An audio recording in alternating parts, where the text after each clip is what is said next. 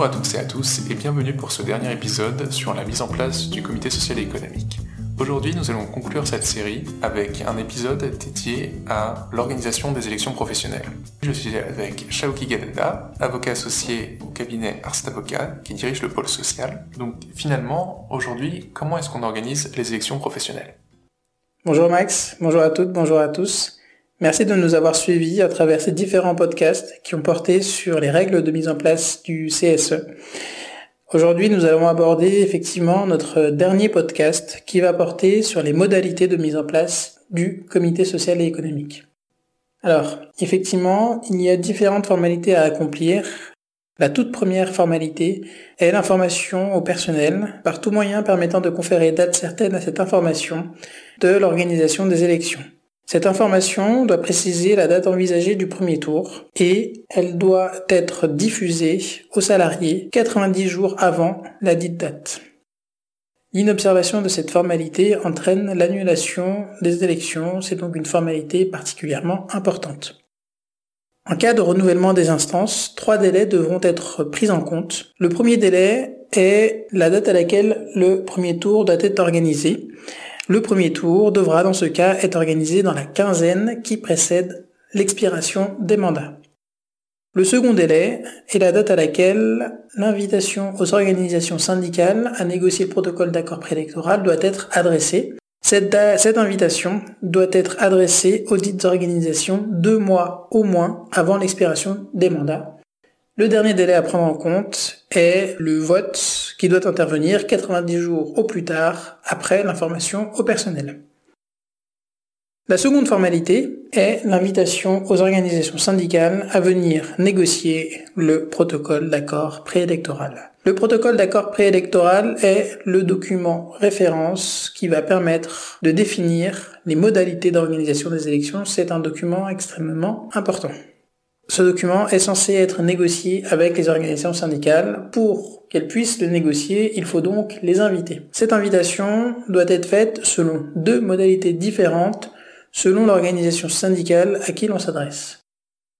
Une information par tout moyen pour les organisations syndicales qui ne sont pas représentatives, mais qui respectent les valeurs républicaines, qui sont légalement constituées depuis au moins deux ans et dont le champ professionnel et géographique couvre l'entreprise.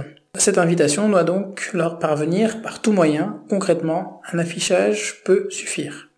Pour les organisations syndicales représentatives, pour les organisations syndicales qui ont constitué dans l'entreprise une section syndicale, ou pour les organisations syndicales qui sont affiliées à une centrale représentative au niveau national ou professionnel, l'invitation doit être adressée par courrier individuel et l'invitation doit leur parvenir au moins 15 jours avant la première réunion de négociation du protocole d'accord préélectoral.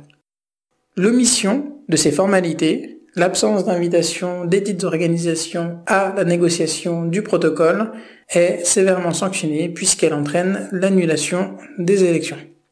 La réunion de négociation.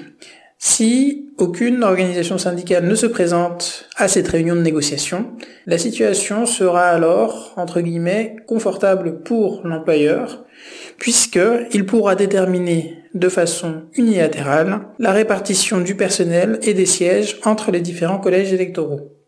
Si des organisations syndicales se présentent à cette réunion, alors le protocole d'accord préélectoral devra être négocié avec ces derniers et l'employeur devra mettre à leur disposition un certain nombre d'informations permettant aux dites organisations d'avoir connaissance des effectifs et de la répartition du personnel selon leur catégorie professionnelle dans l'entreprise, notamment en leur mettant à disposition le registre unique du personnel.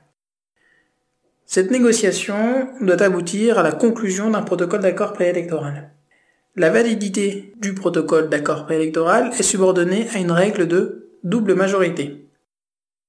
Le protocole doit être signé par la majorité des organisations syndicales présentes à la négociation et parmi les signataires, il doit y avoir des organisations syndicales qui ont recueilli au moins la majorité des suffrages lors des dernières élections professionnelles. À défaut de remplir cette condition de double majorité, le protocole d'accord préélectoral ne sera pas valide et l'employeur devra saisir la directe afin de déterminer la répartition des électeurs dans les collèges et la répartition des sièges entre les différents collèges. La saisine de la directe suspend le processus électoral. Merci Shaoki pour ces précisions sur les étapes de mise en place du comité social et économique. Mais finalement, qu'est-ce qu'on entend par collège électoral? Merci Max pour cette question. Effectivement, la notion de collège électoral est une notion importante dans l'organisation des, élections. les élections professionnelles s'organisent par collège électoral. Alors, qu'est-ce qu'un collège électoral? Tout simplement, un collège électoral va réunir une catégorie de personnel. Il y a en principe deux collèges électoraux. Un premier collège va grouper les ouvriers et les employés. Un deuxième collège va grouper le reste du personnel.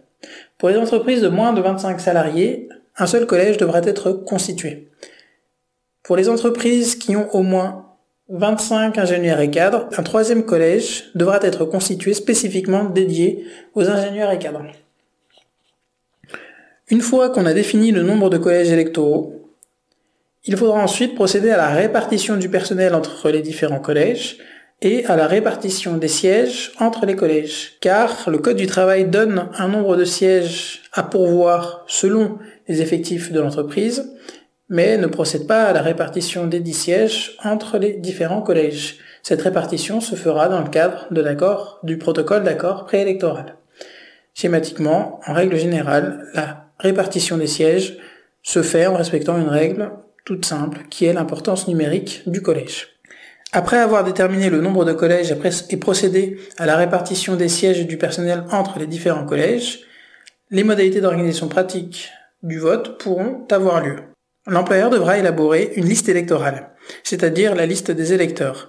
Cette liste électorale doit contenir des mentions obligatoires. Le prénom, le nom, la date de naissance, l'emploi et l'ancienneté des salariés. Il est rappelé que sont électeurs les salariés âgés d'au moins 16 ans, qui ont 3 mois d'ancienneté dans l'entreprise et qui n'ont fait l'objet d'aucune interdiction d'échéance ou incapacité relative à l'exercice de leurs droits civiques. Parmi cette liste électorale sont éligibles les électeurs âgés de 18 ans révolus et travaillant dans l'entreprise depuis au moins un an. Et quelle est la place des organisations syndicales dans ce processus électoral?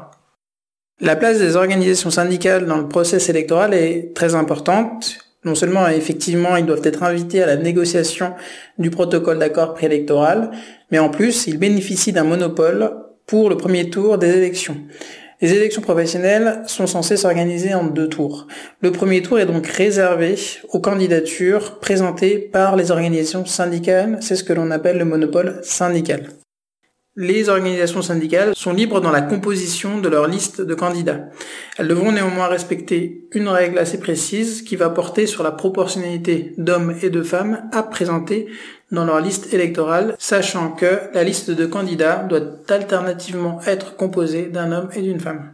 Si le nombre des votants est inférieur à la moitié des électeurs inscrits au premier tour, alors carence devra être dressée et un deuxième tour devra être organisé de même, si les organisations syndicales n'ont présenté aucune candidature, ou si, à l'issue du premier tour, des sièges restent non pourvus. Un deuxième tour devra être organisé également.